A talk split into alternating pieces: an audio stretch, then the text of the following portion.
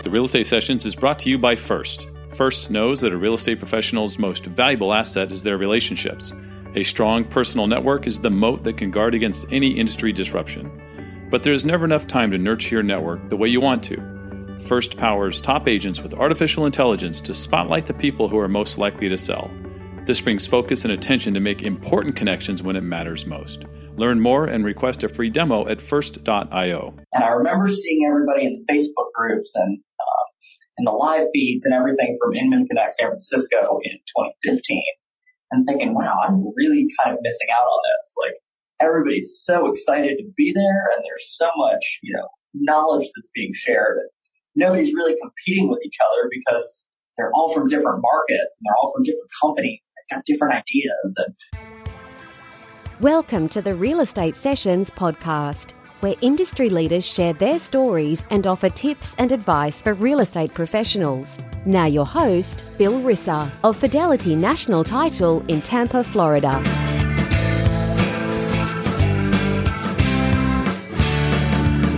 Hey everybody, welcome to episode 151 of the Real Estate Sessions podcast. Thank you so much for tuning in. As I always say, thank you so much for telling a friend. Thank you for reviews and ratings. They help us grow. And so I just can't thank you enough. It's been this little passion project from nearly 3 years ago. It's still going strong. So thanks to all of you. I'm really excited today. I'm going to dip back into my Inman pool. I've being connected to Inman as an ambassador and really just as a fan and an attendee since 2010. I've met a lot of really smart, interesting people. And they've all been wonderful and all just agreed to appear on the podcast and share their stories. And today's no different. I'm actually going to be talking to one of the Inman ambassadors for the Inman Connect event in San Francisco. He was also an ambassador back in New York. His name is Jay Luebke. Jay is with Mark Spain Real Estate in Raleigh, North Carolina. Jay, welcome to the podcast. Awesome, Bill. Thanks so much for having me. Yeah, so you're part of that group. There is a big group of people, smart people in real estate that are hanging out in Raleigh, Durham, kind of the triangle there in North Carolina. That's where you were born and raised. Tell me what I should know about Raleigh. I've been to Durham, been driven past Raleigh, but tell me what I need to know. I'll tell you, Raleigh is a really, really fun city. I don't think I truly appreciated it growing up here. I had this notion in my head of what it was, and it was the suburban life that I grew up in and the school that I was at. And it's very, very much a different atmosphere than what I'm currently living in. So when I moved back from South Carolina, I started living downtown and got to kind of explore the different areas, and working in real estate. So I'm seeing all different parts of the triangle, from Raleigh to Durham to Chapel Hill and everywhere in between. And it's just really such a fun place. The energy's great. People are great. There's a lot of growth happening here. And so it's really kind of exciting to see it in action. Yeah, it's interesting having that different perspective, right? As a kid growing up, we were all kind of thinking, whatever, this is just where I live. But now having to actually, experience what other people experience when they come to Raleigh, you get a different look, different take. Right? Absolutely. Yeah, that's cool. Absolutely. I know that real estate happened for you really early. First of all, when that happens, usually when I talk to somebody, their parents were realtors. Are your parents realtors? They're not. I am first generation. Dad works in business consulting, and mom is a lawyer for a contracts firm out here in Durham. So, no, I was the first generation in real estate. So, how old were you when you knew that real estate was going to be something you were going to explore? I was 17. I was a senior in high school, and truth be told, I didn't have a clue what I wanted to do when I went to college. And as I was looking around at different programs, I couldn't really find anything that picked my interest. But, like a lot of folks, picked up watching, HGTV and Million Dollar Listing and any of those shows. And I had the realization that was most likely not an accurate depiction of what the industry is actually like and what the day-to-day business is like. So I reached out to a team here in Raleigh and just said, hey, I'll do it for free, but I just want to come in and see how things work. File papers, run lock boxes, flyers, you name it. Just I want to see what the inside of an operation looks like and see if it's something I'm interested in. And almost 7 years later, here we are back in Raleigh, back in sales. So you were 17 years old and you offered to intern for free and check out the business. Yep, just wanted to kind of get in and see how it worked. Wow. Now, I know looking at your history that you are I'm going to assume a proud South Carolina Gamecock, correct? Absolutely. Yeah. And I wouldn't have traded that for the world, Bill. That's awesome. Now, I got to ask you, you grew up in Raleigh. You got UNC, you got North Carolina State, you got Duke, and you decide, nope, I'm not going to play that game. I'm going south, and I'm going to go to USC. How did that? Tell me, talk about that decision, and also let's roll that into, that I think you're. Let's find out what you studied there. If you thought real estate was for you, I'm curious how you pursued that through school. Sure. So the first portion of that question was about the universities here in town. I actually went to high school about 1,000 feet from NC State's football campus. Wow! And so it was very much not an option for me. I needed a change of scenery. I needed to not be in Raleigh for a little while. Yeah, I love the family, but I needed a change of scenery. There were a large chunk of people from my high school who went to State, Carolina, Duke, and it was just like I wanted to branch out a little bit, live somewhere different, meet different people, and so that kind of led me to look out of state. And I knew that I wanted a big state school, so I looked at Auburn, Alabama, Georgia, South Carolina. I applied to UNC in Chapel Hill. Most likely would have gone there for in-state tuition when I got in, but I was not the caliber of student that they're looking for at that point in time. So it just didn't really work out. So really started looking at big state schools up and down the Southeast and ended up admitted into South Carolina American University in D.C. and then East Carolina here in Greenville, which is about an hour and a half east of us. So that's how I ended up in school. But when I got admitted, actually, I was a print and journalism student. And truth be told, I don't know how that happened in the slightest. I think what happened was on the application, they said pick 3 possible interests. And I think they just kind of stuck me where my scores would get me into the school. So I immediately transferred out of that into broadcast journalism and stuck with that for about a year and a half. And that was just basic entry-level journalism classes, writing, video editing, things like that. And about 18 months in, I realized that wasn't really going to help me out a whole lot in real estate. I was working for a company in Columbia at that time, so I realized that I was kind of still pulled towards real estate, so I was going to keep going down that path. So I transferred into advertising, which was still in the journalism school, trying to kind of wrap all of those credits together. But I realized that I needed more of the business classes, the marketing, the accounting, the management classes, things like that, and ended up graduating with a degree in marketing and management, minor in advertising. Which all of that stuff, helps. Even at the beginning, you talked about, the journalism school, the writing, the video editing. That's all stuff you used in your real estate business, right? Absolutely. I mean, I was in a marketing role at one point in Columbia, and what I realized though once I did make the switch was that I really needed to do it in order to build on the skills that I was already learning in the office, because I was getting that experience in allocation of funds, in lead gen, in transaction management, things like that, and seeing how a team concept worked, and to be able to take those skills from the classes that I was in. Once I did transfer to the business school and apply them to the job, really kind of helped solidify that education. Let's talk about the company you worked for in Columbia, because you were with them for quite a while you were in school and a couple of years after, I think, right? Yep. Almost 5 years with them. Okay. Well, who are they? And tell me, how you started with them and your role with the company. Yep. So The Art of Real Estate is an independent brokerage in Columbia. But it wasn't independent when I started there. When I started there, it was a team under Prudential before they went to Berkshire Hathaway.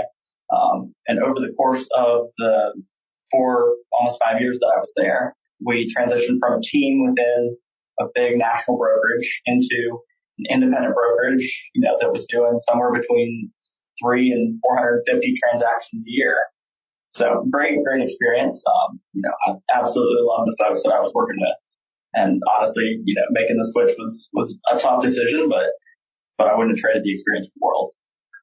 I'm going to imagine there were some mentors for you there, either maybe when you were at your internship or at that first, you know, job in Columbia. Talk about how they helped you as you kind of progressed through your learning curve. Yeah, absolutely. So Catherine Burnett here in Raleigh was the first broker in charge that I worked for.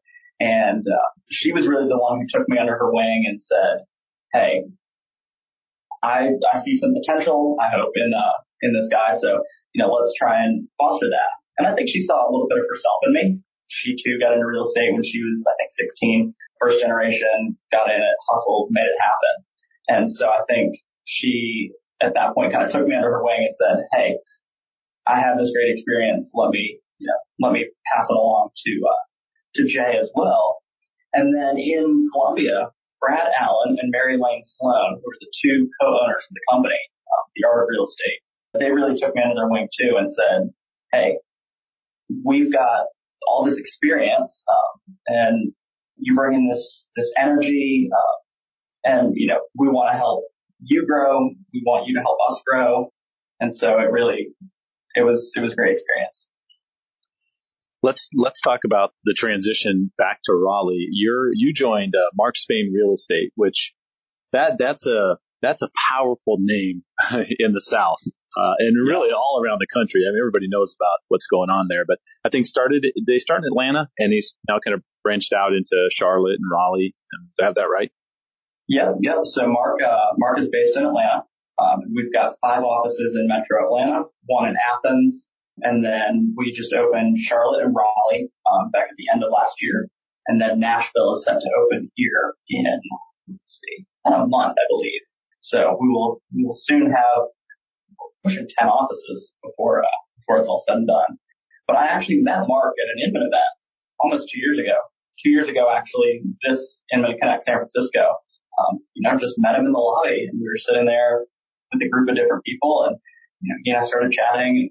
Went to lunch and, just kind of kept that relationship up, as we went to different events and, I would see him and we would check in and we saw each other at Inman Connect San Francisco last year.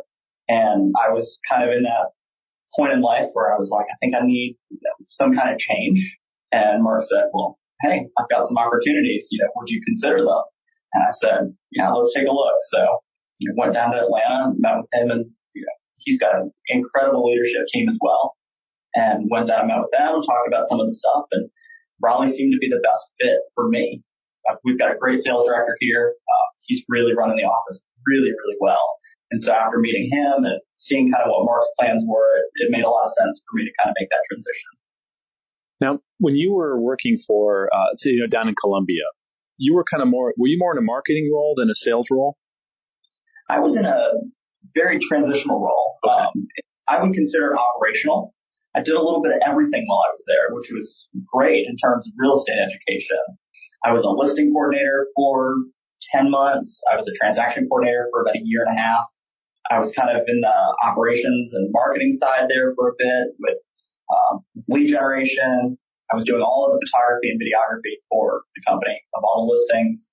Any brand stuff that we put out was kind of in my wheelhouse. So it was great in terms of learning the back end of the business, but I kind of needed that sales experience, and I absolutely could have done that. I had the opportunity to do that in Columbia, but I've got a network and a sphere of influence here in Raleigh that I can also tap into. So it's part of what led me back to Raleigh in terms of that sales role. Right. So now with Mark Spain, you are a selling agent. Are you working with buyers or listings? What's your kind of specialty right now?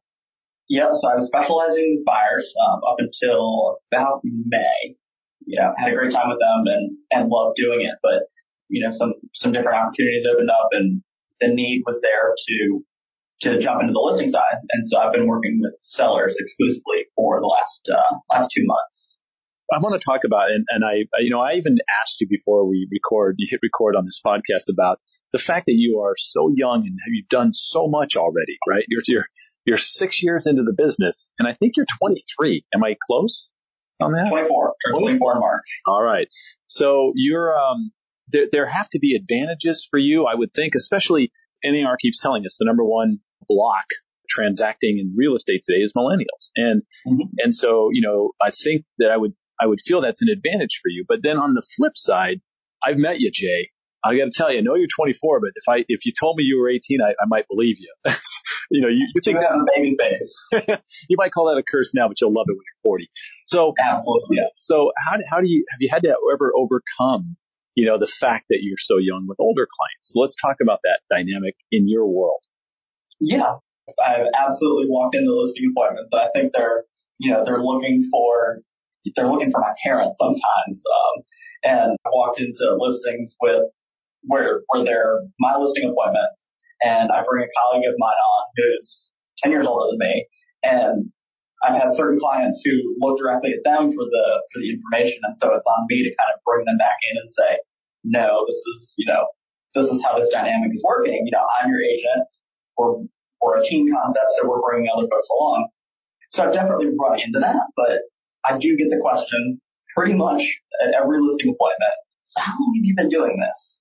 And there's a huge advantage in being able to say, I just rounded year number 6 back in February, approaching year number 7 here. There's a huge, huge advantage in that, in saying, you know, hey, I've got the experience working behind the scenes with the transactions, where I've had my hands in probably close to 500 transactions over the course of the last 3-4 years. And then, you know, the listing experience from getting things, you know, on the market. And as soon as they kind of hear that and hear some of the experience, I don't get that objection point as much. Right.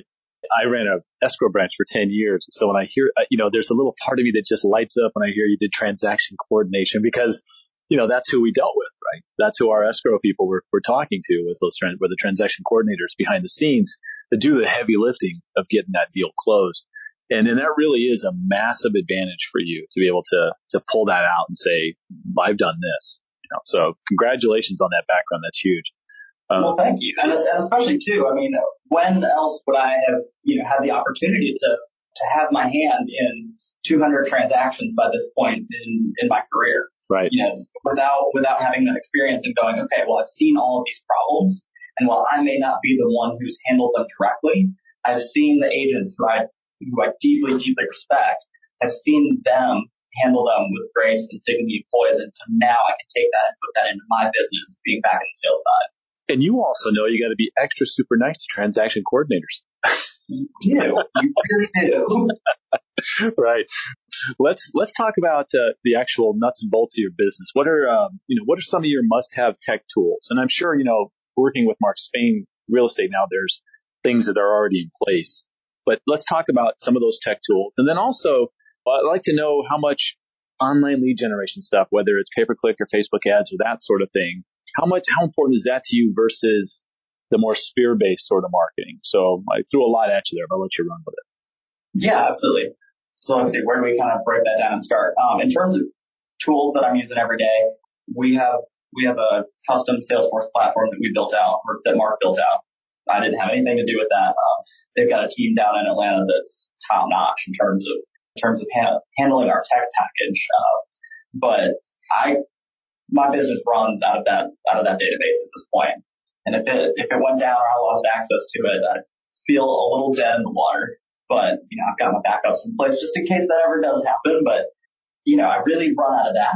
Other than that, I mean, a lot of it's very traditional based technology. DocuSign and zip forms and Google spreadsheets. You know, it's very, very simple. You know, I'm not using anything super, super high level.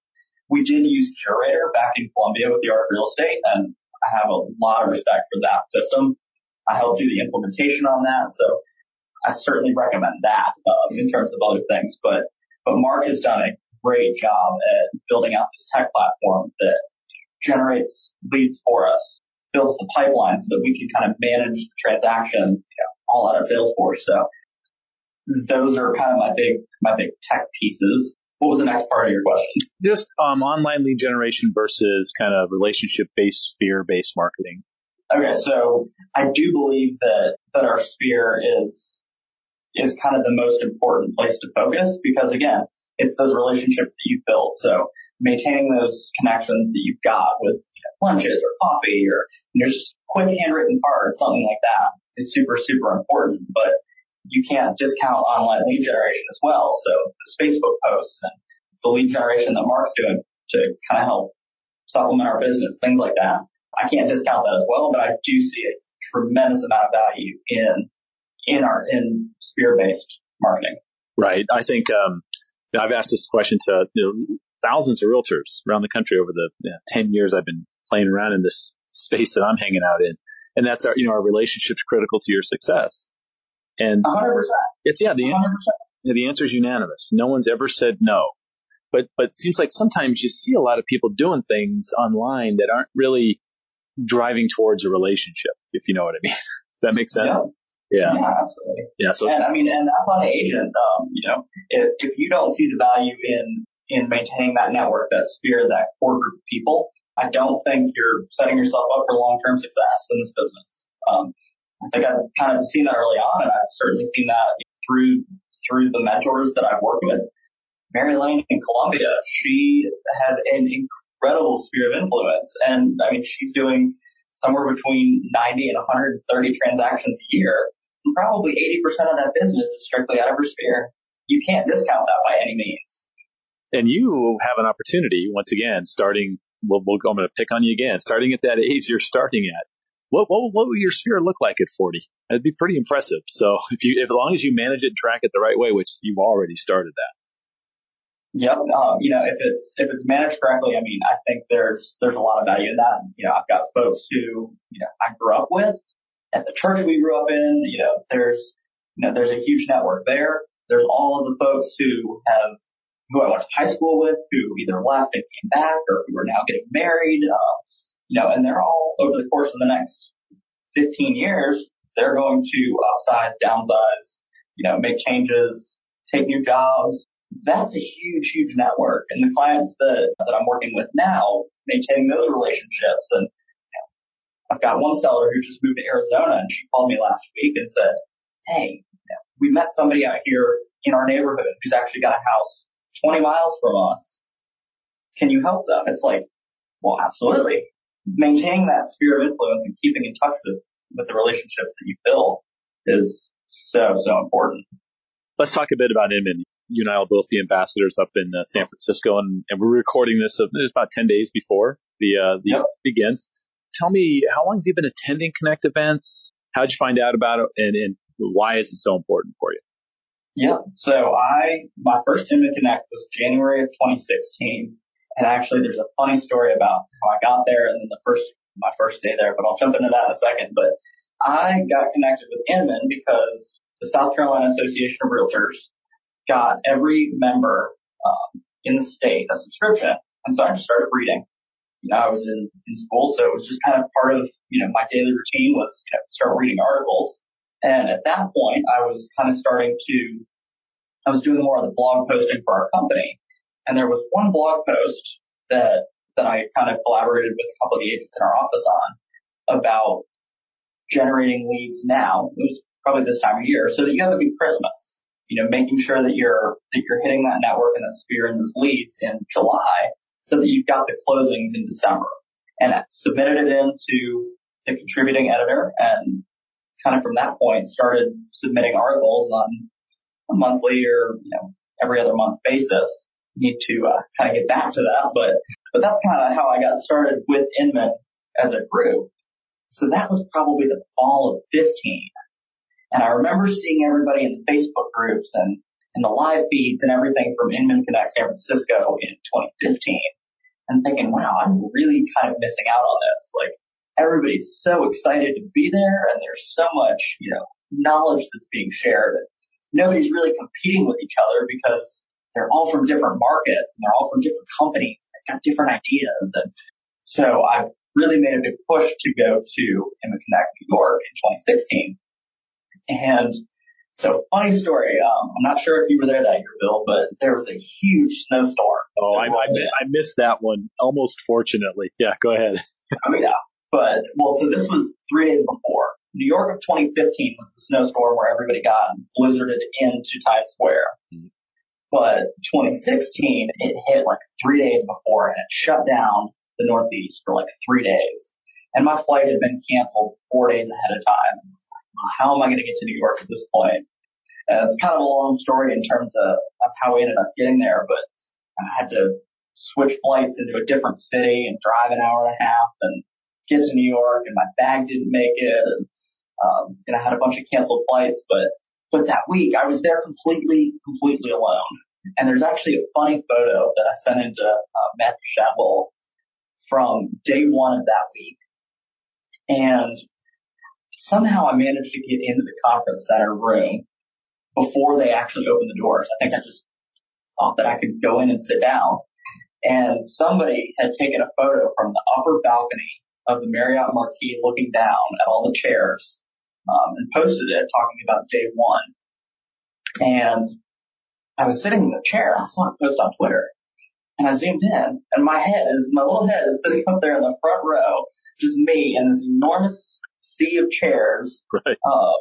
Just, you know, completely alone. But I really took advantage of the ambassadors that week: Joe Scott, Lori Davis, Andrea Geller, you name it, and kind of took to them, and they took me under their wing and said, "Hey, you know, we're going to dinner. We're going to this event. We're going to, you know, see this vendor. Hey, you need to meet so-and-so." And really helped get me involved in the Inman community, really.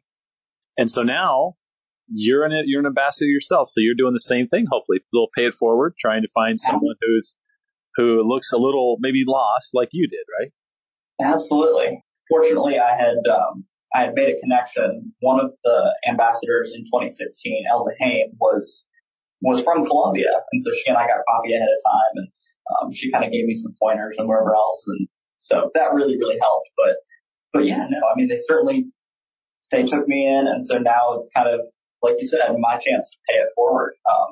This will be my fourth connect as an ambassador, and you know, seeing the first time attendee who shows up, and you know, they may be from Portland and they don't know a single person there, trying to help make sure that they get the most out of the event like I did. Right. Well, it'll be a lot of fun. San Francisco is, of the two, I like San Francisco better. Maybe it's because I'm in California. You know, it's where I grew up, but it has a different vibe. I always feel like it's like a little more tech heavy, maybe. Yeah. San Francisco versus New York. But see, I'm the complete opposite. I'm an East Coast kid. I love New York City to death. So there's also an energy, much like you said, San Francisco is very tech based, which is awesome. But the energy of the first of the year where everybody's kind of getting in and, you know, what am I going to do different in my business this year? How am I going to change? You know, I can think of three people that I saw in New York who had a goal this year of either starting a team or launching their team into a brokerage. And, you know, now sitting here in July and seeing them having done it is really cool to watch. It's like, how did you manage, you know, this challenge? Or, you know, who do you know that I can talk to about this problem? Right. And then seeing it in action and seeing them grow is really cool. And you'll probably sit with them in the lobby in San Francisco, like you sat with Mark, and get those answers. Yeah, that's great. That's the goal. I mean, You can't really beat that LobbyCon, and you know, the connections you make. I mean, the content of the actual event is unmatched, but the relationships and the network that you build around the country of people who you can call. You know, I could rattle off 10 people who would happily answer questions that I've got right now, and that's also valuable. They're not worried about me competing with them, and so they're willing to share anything and everything. Yeah, I think that part gets lost in the Inman conversation, because I feel exactly the same way. If somebody has a detailed question about a problem, because of my, I think I've been to 10 events total now, 10 of the connects, that it's there. I know there's someone I can reach out to. I don't care if it's John Carpenter here. Now it could be Jay in Raleigh, or it could be, Kendall in California, who has gone through that experience and would happily take a phone call from somebody. So it's, absolutely. Yeah, it's, and if nothing else, that's what Inman's all about. So let me ask you, I've never asked this question before, once again, but it just feels natural for you. And I, once again, I'm so thankful you're letting me approach your youth the way I'm doing in this podcast. But it's a huge factor. I mean, I can't deny it, so I've got to embrace it. All right, good. I think that's a great way to handle it. Where's Jay in 5 years? What do you see? That's a really interesting question. I have really found some incredible mentors, team members here at Mark Spain. And I think we've got some really cool plans to kind of grow in the next 5 years, you know, both in the areas that we're currently in and new places. And I think there's going to be a lot of opportunity with the organization to grow, not just myself, but, you know, other agents and sales directors and folks that we've got on the team now. And I think there's going to be a tremendous amount of opportunity. And I'm really kind of excited about that because, you know, there will be places where I can grow and thrive within that as well. So I can't say I'll be living in a different city or I'll be doing a different role or I'll still be here in Raleigh going on listing appointments. I can't really picture it, but I know that there's going to be a ton of opportunity within the organization that will give me a lot of options. So I'm really excited about that. Well, Jay, I've had you here the half hour. You need to get back to work. So I'm going to ask you the same final question I've asked every guest on the podcast. And that's, if you could give one piece of advice to a new agent just getting started, what would it be? I've said it in a couple of podcasts before, and you know, it's kind of my mantra at this point. Find a mentor. If you don't have that kind of support system and that network getting started, I really don't see how I see a huge disadvantage of not taking the opportunity to have that person in your life who can say, hey, here's kind of where I think you should go, and you know, giving you the advice and really keeping you kind of on track. I've had tremendous mentors all the way along and wouldn't trade them for the world. And I think they're part of the reason I am where I am right now. Jay, if somebody wants to reach out to you, what's the best way for them to get in touch with you? Happy to shoot me an email, Facebook message. Happy to give you my phone number. You tell me what the best way is, you know, but always happy to field questions, have a phone call, you name it. Yeah, we'll put all that in the show notes when we publish the episode. Jay, thank you so much for taking time out of your morning here to share your story. I think it's very cool, very interesting, very unique, right? I'm 150 episodes in and there's nothing else like this on the show. So thank you so much for your time and see you in San Francisco in a few days. Sounds good. Thank you, Bill. I really appreciate the time and can't wait to see you here in a couple of days.